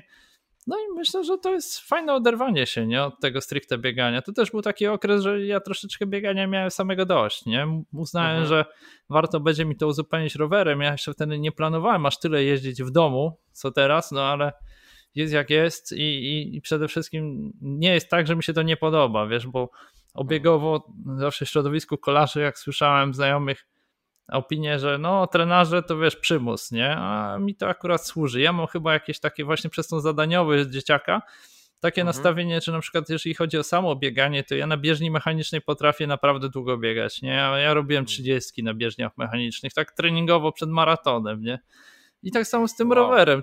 Dwie i pół godziny żaden problem. No trzech godzin jeszcze nie jeździłem, ale podejrzewam, że to jest w niedaleka przyszłość, nie? Więc mhm. po prostu dobrze się czuję w trakcie tych, Co robisz w trakcie tych długich jazd? Mm, teraz y, przerzuciłem się troszeczkę na oglądanie filmów. Co prawda trenuję z aplikacjami tymi, tymi wizualizującymi, daną trasę kolarską. E, zresztą odkryłem tak. bardzo fajną tą Ruvi, aplikację, która odzorowuje trasę e, danych etapów kolarskich, także możesz sobie pojeździć jakiś, jakiś szosowy klasyk Tour de France albo mm, coś z Vuelty, albo coś z Giro, co już w ogóle jest super zajawką e, z odzorowaniem tych właśnie wzniosów, ale jednocześnie oglądam sporo filmów. Mhm. Cały czas mamy ten Netflix dostępny ale też są produkcje dostępne za darmo. No i z niektórych z tych filmów e, robię takie krótkie recenzje, które publikuję na Facebooku, na fanpage'u filmy na trenażer. E, mhm. To taka moja nowa działalność, też troszeczkę jakby e, zaproponowana mi niedawno przez kolegów, że może mhm. ty weź, otwórz osobny, osobny fanpage, bo zacząłem na blogu na początku wrzucać te opinie z filmów, no ale to, to tak trochę śmieciło tego bloga, on zaczął odpływać, zaraz by się blog filmowy zrobił, a nie taki blog osobisty więc teraz tam staram się regularnie publikować takie krótkie recenzje, wiesz, no Tomaszem Raczkiem raczej filmów na rowerze nie zostanę, z jego, wiesz, elokwencją i po prostu erudycją, no ale coś tam czasami mi się potrafi przemycić śmiesznego, więc e, myślę, no to że... fajnie. Y, tak się nazywa ten profil na Facebooku? Tak, filmy, filmy na, trenażer. na trenażer. I, I tam okay. troszeczkę zdobywam właśnie To polecamy powoli. wszystkim. Popularność. E, ludzie czasami pytają, co tu obejrzeć, żeby nie zwariować właśnie na tym trenerze, tak. bo ja wiem, że wielu ludzi ma jednak problem z zajęciem jakimś podczas jazdy, nie? Że i uznają, że trzeba wyjść z inicjatywą, bo, częściej pod taką frazą pojawiały się raczej filmy typu, że wrzucasz sobie coś na YouTube na przykład, mówisz, że na YouTubie są filmy do obejrzenia jakichś tam stras kolarskich, no to ludzie też tak e, zajmują sobie czas podczas e, treningu na trenażerze, a ja wyszedłem właśnie naprzeciw z tym, że trzeba, wiesz, nadrabiać takie praki fabularne, więc tam, wiesz, mhm. jest taki trening jakiś mniej intensywny, ale długotrwały, no to trzeba przywalić jakimś Akirą, nie? No to jest film, który jest, wiesz, tam się cały czas coś dzieje, rozpierdziucha taka jest po prostu. A, a, albo film, albo, albo, albo z drugą stronę, masz jakiś taki trening, że ledwo da się myśleć, bo musisz y, na przykład walić minutówki, mm, które są mega bolesne i po prostu czas przy nich mija godzinami, to trzeba włączyć coś takiego niezobowiązującego, nie? Czyli jakieś takie kino, nie wiem, gangsterskie, jakieś kibolskie, nie? Takie, takie lekkie kino bardzo, żeby właśnie w drugą stronę wiedzieć mniej więcej co się dzieje, ale bez stałego patrzenia się na obraz.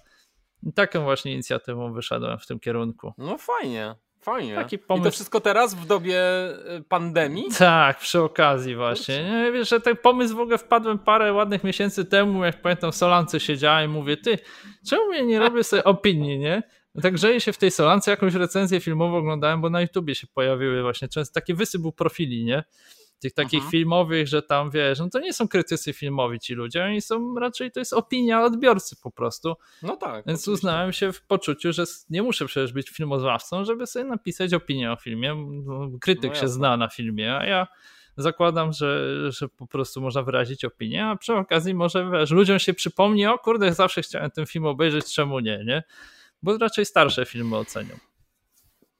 No jasne, wiesz, dlaczego, dlatego te social media są takie, wiesz, wspaniałe, bo wiesz co, ja nie jestem dziennikarzem, robię wywiady, no, yy, ty nie Dokładnie. jesteś, yy, no, wiesz, piękne i możesz, możesz mieć nadal swoją publiczność, prawda? Dokładnie, coś spróbować przyciągnąć, a przy okazji rozwinąć się, to jest chyba właśnie najważniejsza Dokładnie cecha, o to chodzi, że się wiesz, człowiek... no, tak, robić rzeczy kreatywne i robić coś dla kogoś, wiesz, nie tylko dla pieniędzy i dla, i dla jakiegoś innego celu, po prostu po to, żeby zrobić ludziom dobrze. No, dokładnie, dokładnie. No, Jakąś rozrywkę przynieść. Tak.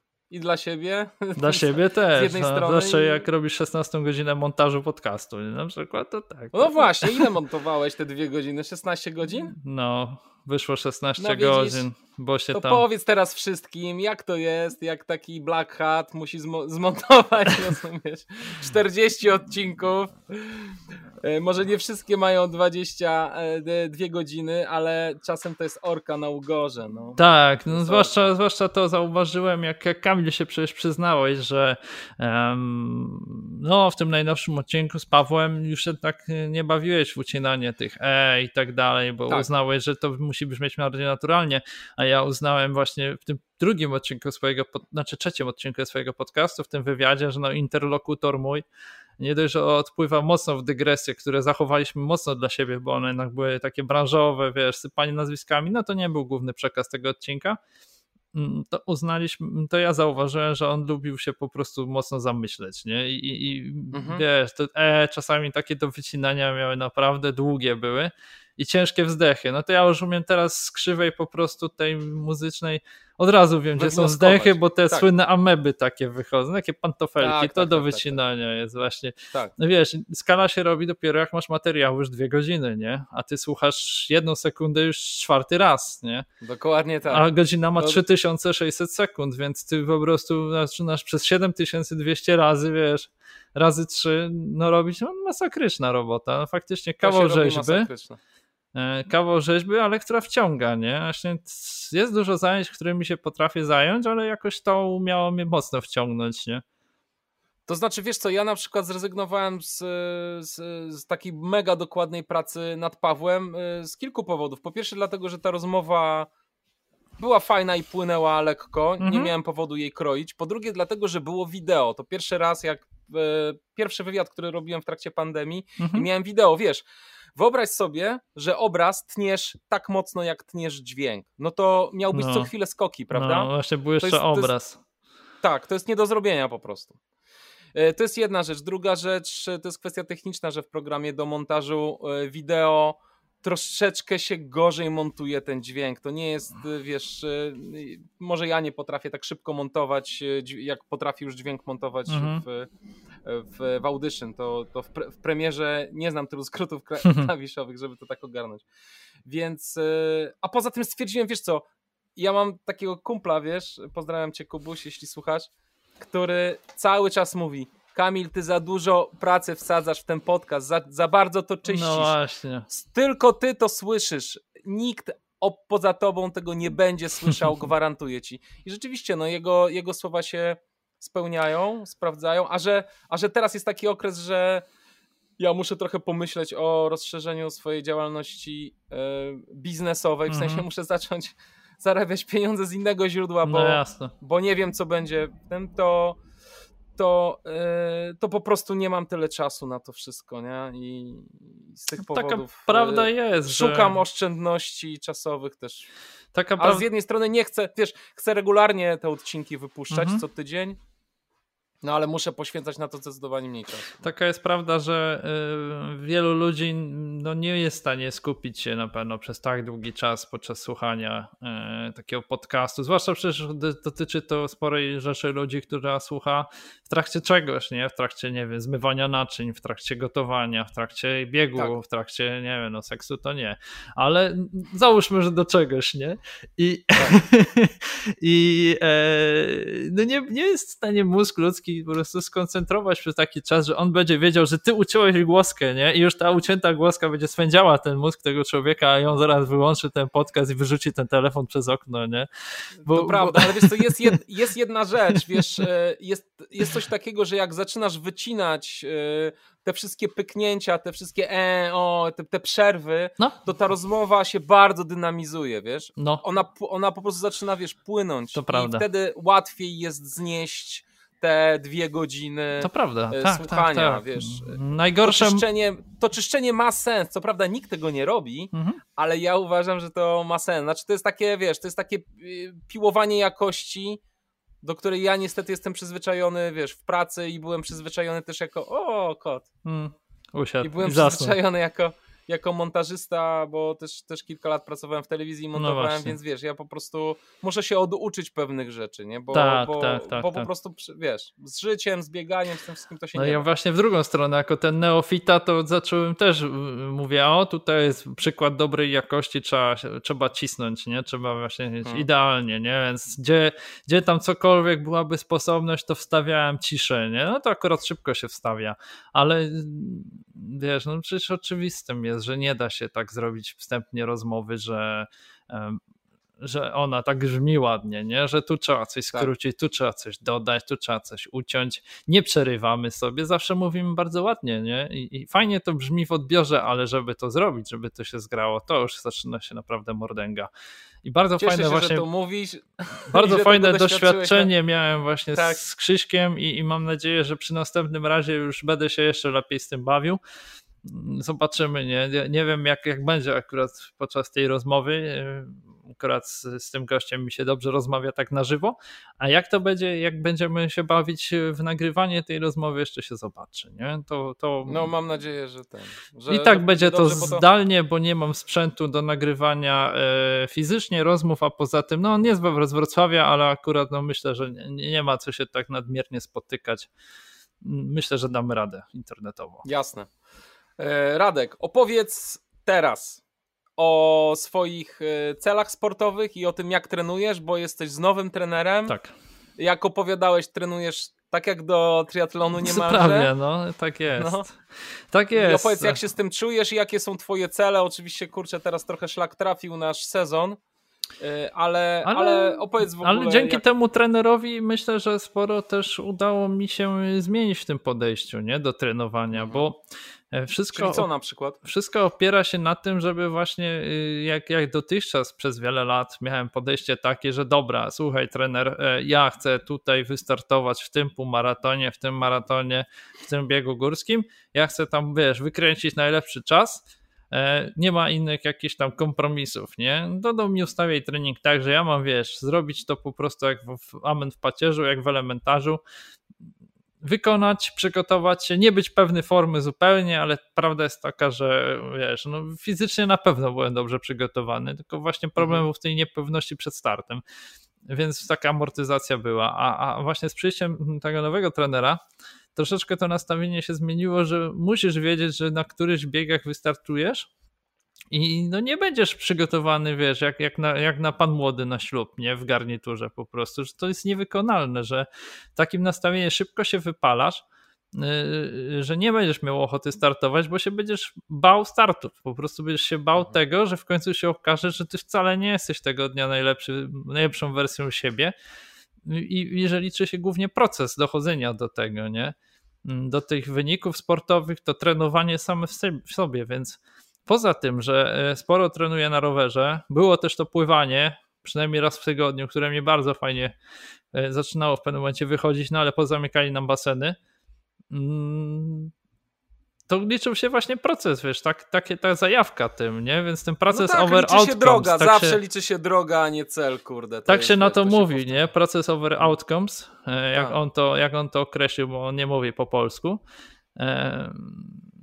Czy to jest ten sam trener, który trenuje Maćka Dąbrowskiego? Mogę zdradzić, tak, że to jest Iñaki de la Parra, trener z Meksyku. Został mi właśnie polecony przez Maćka. Ja z nim rozmawiałem bardzo dużo przez telefon, zanim zaczęliśmy współpracę. Była z jego strony wola mm, trenowania ze mną i, i się zgodziłem na tą współpracę.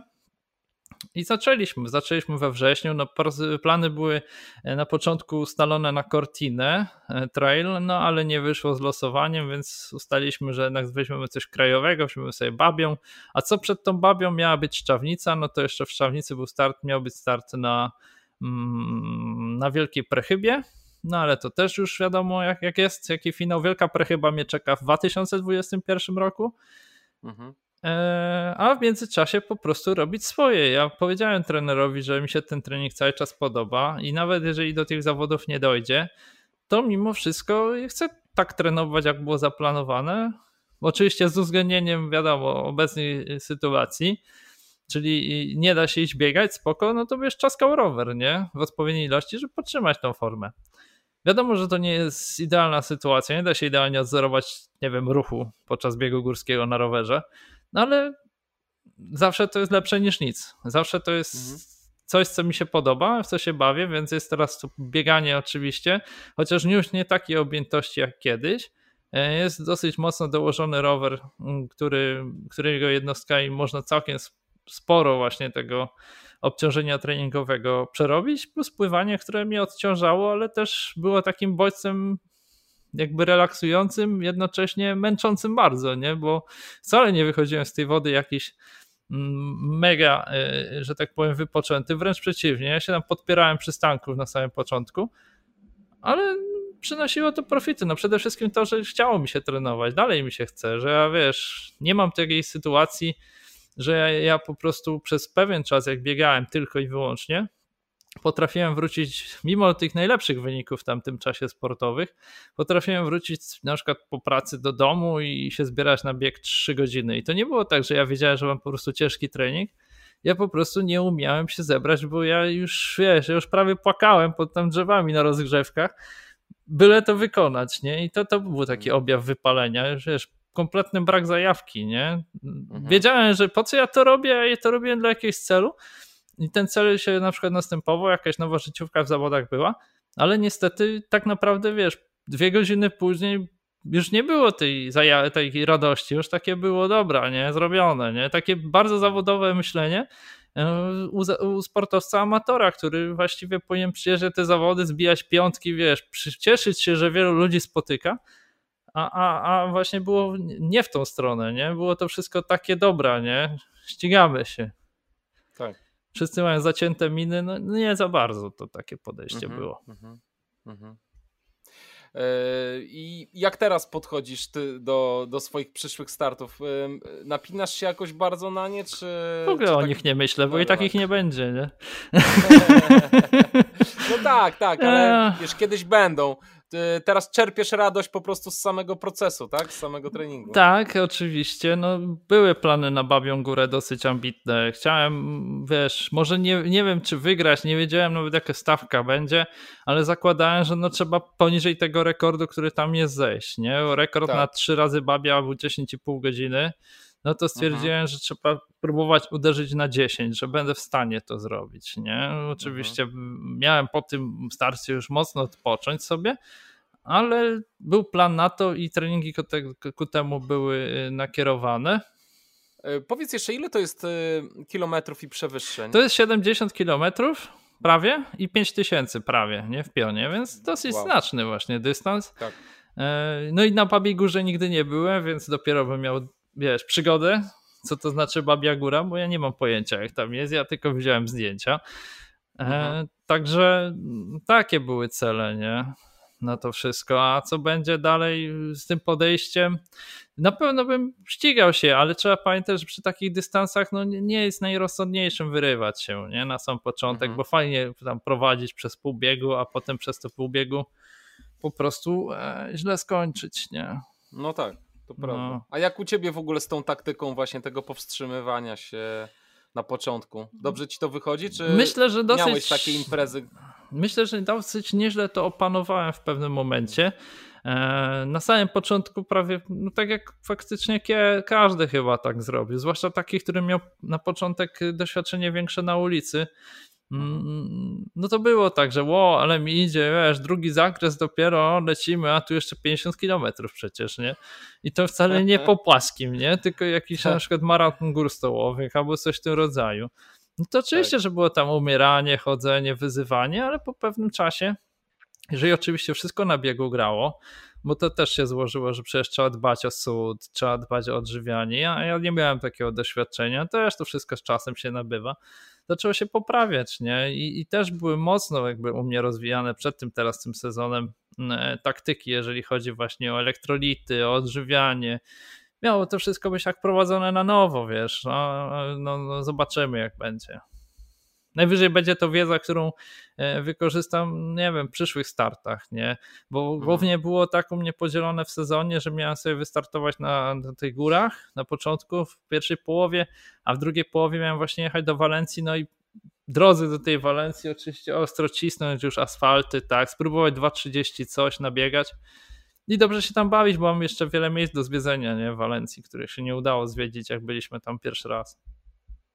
No właśnie, e, w tym nagraniu, które mi wysłałeś, powiedziałeś, że ty się powiedziałeś, że ty nie potrafisz się cieszyć z sukcesów, ale ja tego jakoś nie słyszę. Radku. Jakoś tak było właśnie przez długi czas. Taka jest słabość moja chyba, że, e, że nie mam takiego, takiego, takiego jakby no tak, daru. ale z Walencji, z Walencji mega jesteś zadowolony. Z tego mm. chojnika pierwszego też jesteś mega zadowolony. Wiesz, no masz to, było, to była taka radość, tak, ale na pewno nie była ona tak, tak podkreślana, wiesz. To jest chyba związane z tym, że ludzie mają swoje różne poczucie, y, myślę, y, jakby własnej realizacji w tym wszystkim. Może brakowało tutaj um, poczucia, że wykonało się tą robotę, na jaką cię było stać, wiesz. Hmm. Zawsze czegoś szukam mm, u siebie, co tak. można byłoby poprawić. Rzadko kiedy jest tak, tak, że wiesz, zamiast docenić to, co masz, co udało się osiągnąć, to, to takie też jest myślenie troszeczkę chyba nie wiem z czego wyciągnięte, z korpo, może z wychowania, nie? Że, że zawsze nawet zdarzało się, nie wiem, nauczycielowi albo rodzicowi powiedzieć, o bardzo ładnie, ale to mogłeś poprawić, nie? I chyba u mnie to tak się troszeczkę zachowało, że super ci wyszło, ale następnym razem zrób to lepiej. No i, i, i tak z tym bieganiem, nie? Że Walencja, owszem, byłem mega zadowolony, bo nie czułem się w dyspozycji w tamtym okresie życia, a się pobiegło to bardzo dobrze. No ale wiesz, zaraz potem dwa tygodnie później dawaj, dawaj, będziesz na wiosnę miał następną życiówkę w maratonie. No i się nie udało kompletnie, nie? Bo, bo to było właśnie błędna, błędna uliczka. Zamiast właśnie cieszyć się tym, nie wiem, przez miesiąc, e, fajną notkę zrobić na blogu, wiesz, być dumnym z tego, to tak okej, okay, nie? Jest odhaczone, nie? Uh -huh. No. Znam to. Niestety. Myślę, że wielu sportowców amatorów e, zna ten problem.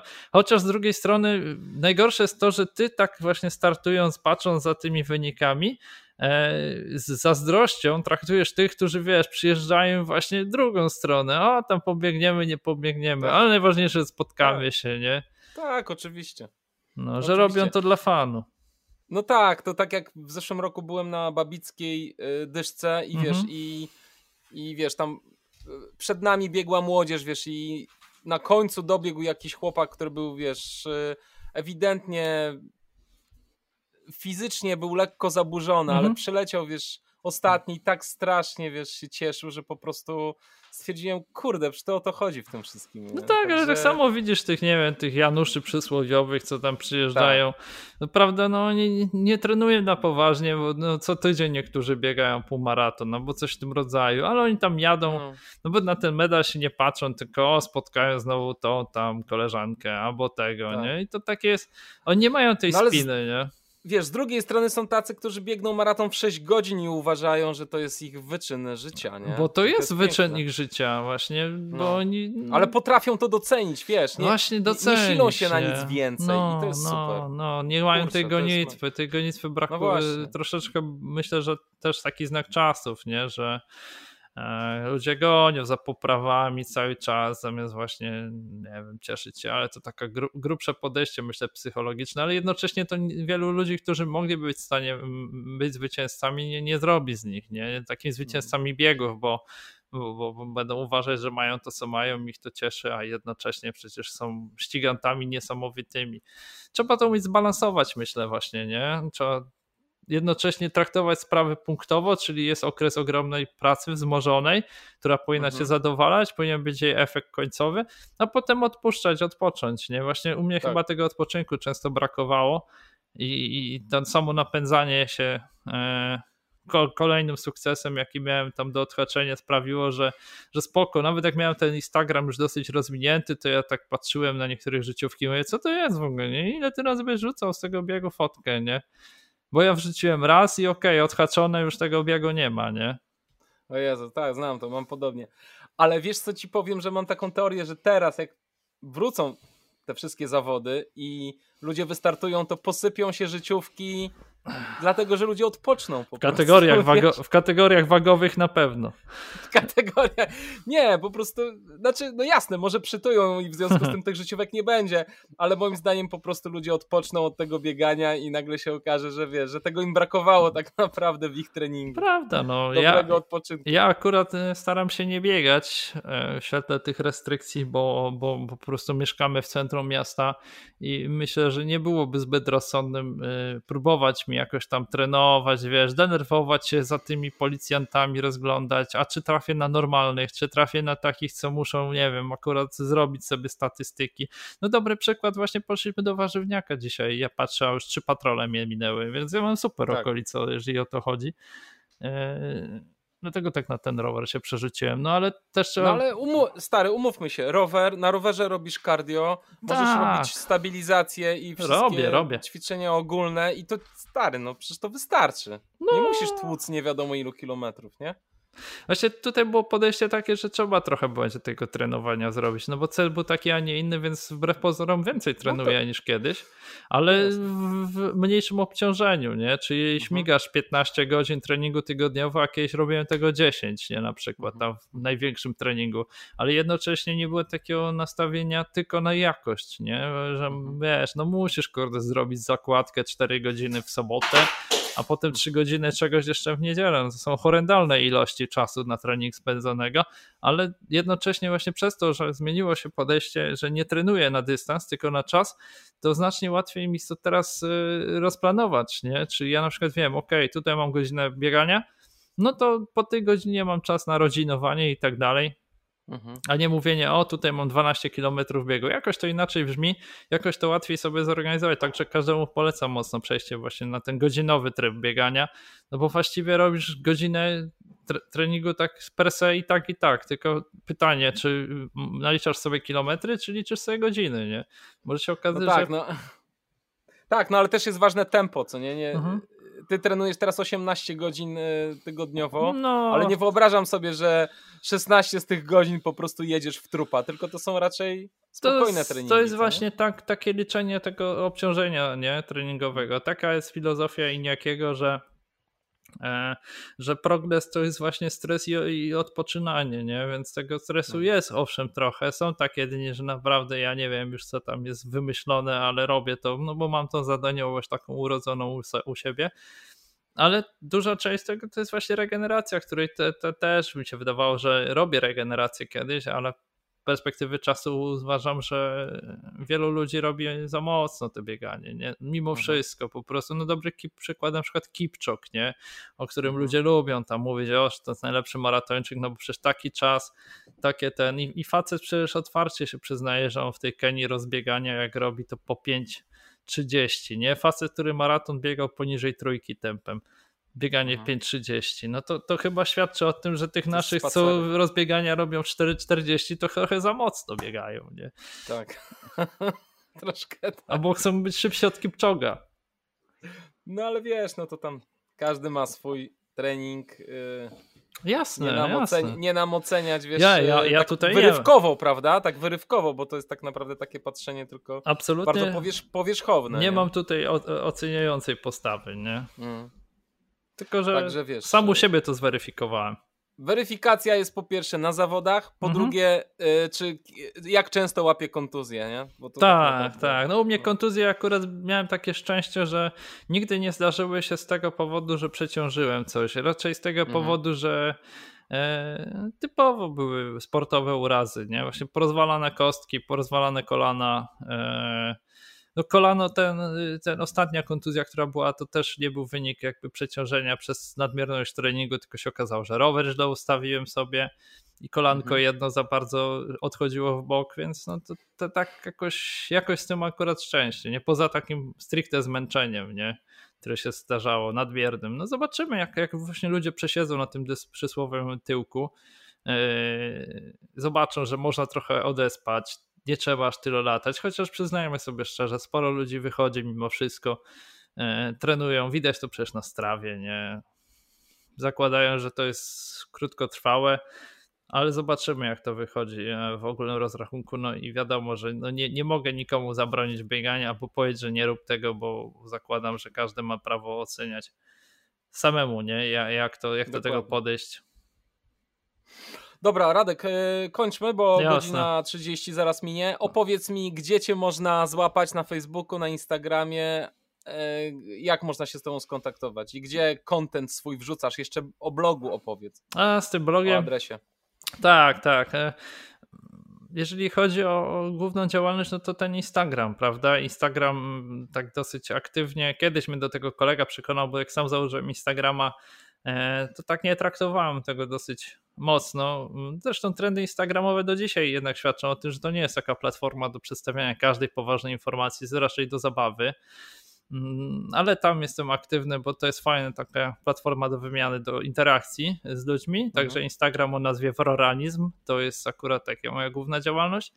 E, jeżeli się postaram, to też publikuję na blogu o nazwie wroranizm.com, ale z tym mam troszeczkę kłopoty, ponieważ e, jednak mocno, mam mocne takie przeczucie, że potrzebuję korekcji tych tekstów, które tam mm, planuję publikować, także jak się zepnę, zanim się zepnę, zanim będę miał tutaj korek, korek, korektora zatrudnionego do tego, żebym był pewny, że ta składnia to wszystko jest w miarę czytelne, no to też się wiązało z pewnym stresem przy publikacji, więc naprawdę muszę mieć ważny powód, żeby coś tam wrzucić.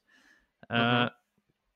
Dodatkowo właśnie patrzyłem bawić się w podcasting. E, podcast właśnie jest o nazwie też Wroranizm, ale ten podcast jest dostępny na Spotify, na Google, e, na SoundCloudzie, no wszędzie właściwie jest dostępne są podcasty. No i też bawię się jeszcze w te recenzje, opinie o filmach, ale to filmy na mhm. trenażer, tam tak nie występuje bardziej e, jako osoba, tylko jako ten anonimowy komentator Kurczę, nie widziałem tego, yy, muszę. Bo muszę wiesz co, postara, postanowiłem, że nie będę, wiesz, jakoś tego rozkręcać jako ja, żebym miał tam, wiesz, zaraz 500, e, 500 polubień. Wolę takie, postarać się takie organiczne polubienia, nie? Takich ludzi, co faktycznie ich to interesuje, będą to śledzić. No zobaczę, trochę tak eksperyment traktuję wobec tych obecnych algorytmów mhm. facebookowych, nie? Którzy potrafią polubić naprawdę głupie fanpage o niczym. No tak, no, no tak samo jak z YouTube'em jest, nie? Zauważ, no tak. co jest w karcie na, na czasie na polskim YouTubie, nie? Jest tyle fantastycznych kanałów tematycznych, które się nie potrafią w ogóle przebić, bo, bo dzieciarnia będzie oglądać, wiesz, filmy, które mają naprawdę dziwne miniaturki, nie? I to nie tylko mówię o polskim YouTubie, o każdym, nie? Nie, no to prawda. To są nie, niezbadane są y, wyroki algorytmowe, więc. Y, tak, tak, tak. Czasem, czasem trzeba naprawdę dziwne rzeczy robić, żeby się, żeby się przebić w tym internecie, ale to, co mówisz, to jest racja. Najlepszy jest powolny, organiczny Dokładnie. E, progres. Dokładnie. No, także. Dziękuję Ci strasznie, Radku. Dziękuję Ci też za to, że wspierasz podcast Black Hat Ultra, jesteś patronem podcastu, to jest duża sprawa. Tak, dorzucam dzisiaj do paczki lejsów co miesiąc, żebyś miał co zjeść. Co prawda ja, ja nie jadam takich pyszności, ale... A ale wiesz, ale nie, no dziękuję ci, no naprawdę. To jest bardzo super. proszę, bardzo proszę. Uważam, że warto wspierać twórców e, zawsze w miarę możliwości, właśnie, e, bo jeszcze zwłaszcza po tym, jak, jak odczułem, jak, jaki to jest ciężki kawałek chleba czasami.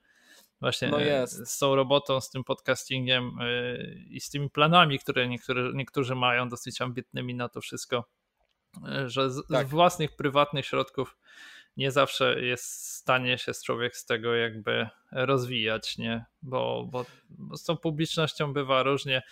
Ludzie oczekują coraz ciekawszych rzeczy, a jednocześnie no, najchętniej by nie dawali e, nic, a, a sam, jeżeli się nie starasz e, namiętnie o jakieś współpracę, żeby tam pół podcastu nie, nie wrzucać jakichś treści, że tam e, kupcie to, kupcie tamto, no to Poza tym wiesz, y, ja nawet jakbym bardzo chciał, to jest mega ciężko zdobyć sponsora na taki podcast. No okej, okay. Więc... teraz y, będzie ciężej, będzie ciężej z tego względu. Teraz to już w ogóle, ja teraz to już nawet nie próbuję. Pozamykane są tematy, e, tak, tak, samo, ale ze sportowymi tematami myślę, że jest jeszcze gorzej, jeżeli chodzi o sponsoring, bo tam to, to, to właściwie jest pozamiatane. No, więc. Mhm.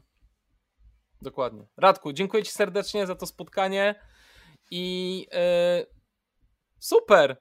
Ty 8 minut mi opowiadałeś, stary, w nagraniu. 8 minut, a zrobiliśmy godzinę 30. Ale zrobiliśmy co, czasami takie dygresje, że moglibyśmy jeszcze z dwie dodatkowe rozmawiać, więc... Nie, no ale wiesz co, wszystko na temat, wszystko o tobie, o sporcie, trochę o życiu, jest wszystko jest okej okay, moim zdaniem. Nie popłynęliśmy nigdzie za daleko. Tak no, musisz, na tą, musisz z tą kawą bardziej się zainteresować, bo coś tam mówiłeś, że... Ja, ja koniecznie, ja mega. Znaczy ja w ogóle mam słabość do kawy, chciałem robić kurs y, baristy, ale... No to teraz to ja mogę moment... zrobić kurs online, Zrób. nie? Dla ciebie. To był, o, dokładnie. To był taki, wiesz, moment, że akurat się wtedy pojawił y, pomysł na podcast i, i to gdzieś odpłynęło. A nie do, że ja lubię kawę, to ona mnie po prostu interesuje, bo to jest bardzo ciekawy kawałek no bo to... ziarna, wiesz, tak, to znaczy to, to ma ogromną historię. Kawał kawa wiśni, kawał wiśni. tak, kawa wiśni. Dobra, nie przedłużamy. Dzięki Radku serdecznie, pozdrowienia i oddajemy głos naszym rodzinom. Niech mają coś z nas. Było mi dzisiaj. bardzo miło dzisiaj, Kamilu. Trzymaj się. Dzięki, Dzięki za tę rozmowę. Hej. Pozdrawiam, trzymaj się. Hej. Cześć. Cześć.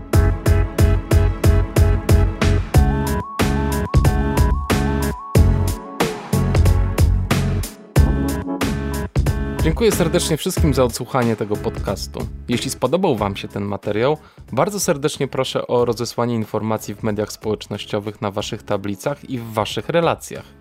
To właściwie jedyna metoda, aby ten podcast się rozwijał. Natomiast jeżeli chcecie pójść o krok dalej i macie ochotę wesprzeć ten podcast finansowo, to wpadajcie na patronite.pl łamane na Black Hat Ultra. Najniższy próg wsparcia to tylko 5 zł, więc jest to wspaniały sposób, aby powiedzieć: Hej, Kamil, Doceniam to, co robisz. Namawiam Was gorąco również do wzięcia udziału w tym podcaście. Skontaktujcie się ze mną mailowo pod adresem ultramałpa i działamy. Do usłyszenia. Buźka.